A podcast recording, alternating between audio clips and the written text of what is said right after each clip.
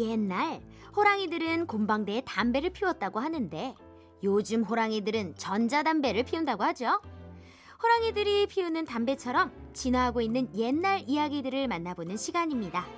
웃음이 묻어나는 통화.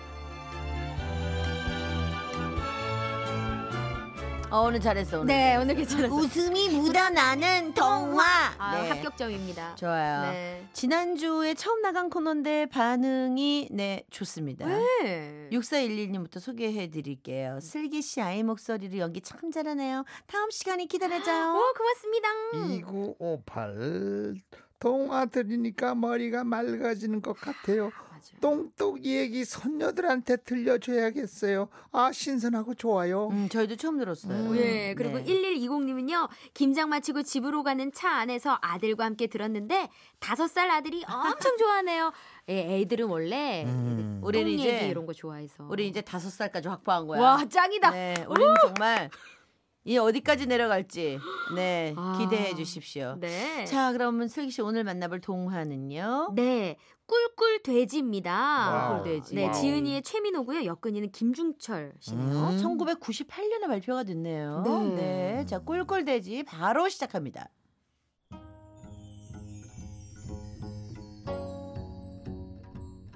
옛날 옛날에 꿀이 많이 나는 마을에 욕심이 많은 사또가 새로 왔어요. 사또는 사람들에게 꿀을 가져오라고 시켰어요. 꿀을 대령해라! 달디단 꿀을 가져오란 말이야! 예 사또 여기 꿀 가져왔습니다요.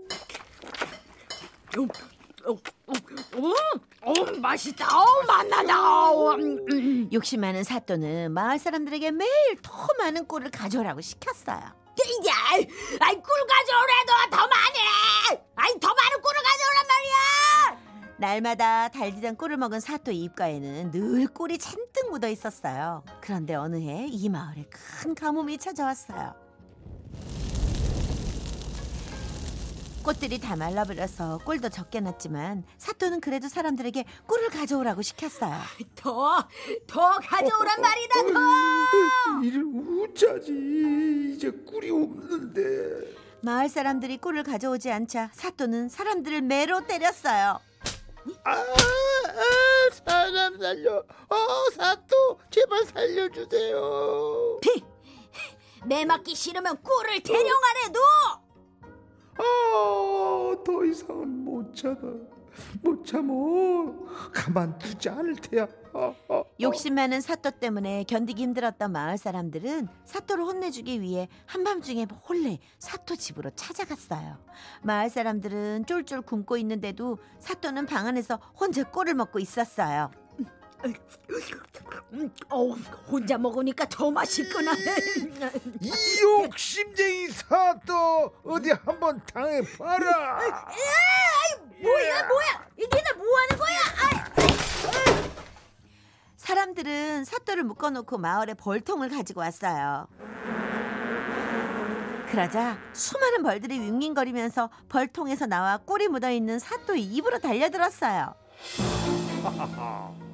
그리고 벌들은 사또의 입과 얼굴과 온 몸을 쏘아대기 시작했어요. 벌들에게 쏘인 사또는 그만 죽고 말았어요. 그러자 사람들은 산신령에게 가서 아, 빌었어요. 비나이다, 비나이다. 사또가 다시 또 다시 사람으로 태어나지 않게 제발 좀 그렇게 해주세요. 그럼 사또를 동물로 태어나게 하겠다. 산신령은 먼저 소에게 가서 물었어요. 사또를 송아지로 태어나게 해도 되겠느냐? 소들은 콧김을 내뿜으며 싫다고 소리쳤어요. 그러자 말에게 가서 물었어요. 사또가 망아지로 태어나도 좋으냐? 말들은 네 발을 구르면서 싫다고 소리쳤어요. 이번에는 개에게 가서 물었어요. 그러자 개들은 여기저기 뛰어다니며 싫다고 소리쳤지요.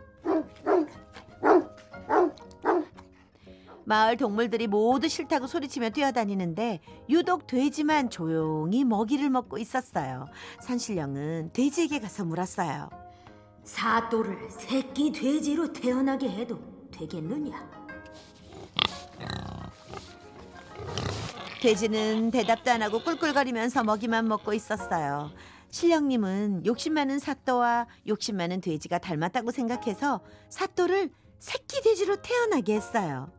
그 뒤로 사람들은 욕심 많은 사람을 꿀꿀 돼지라고 불렀답니다.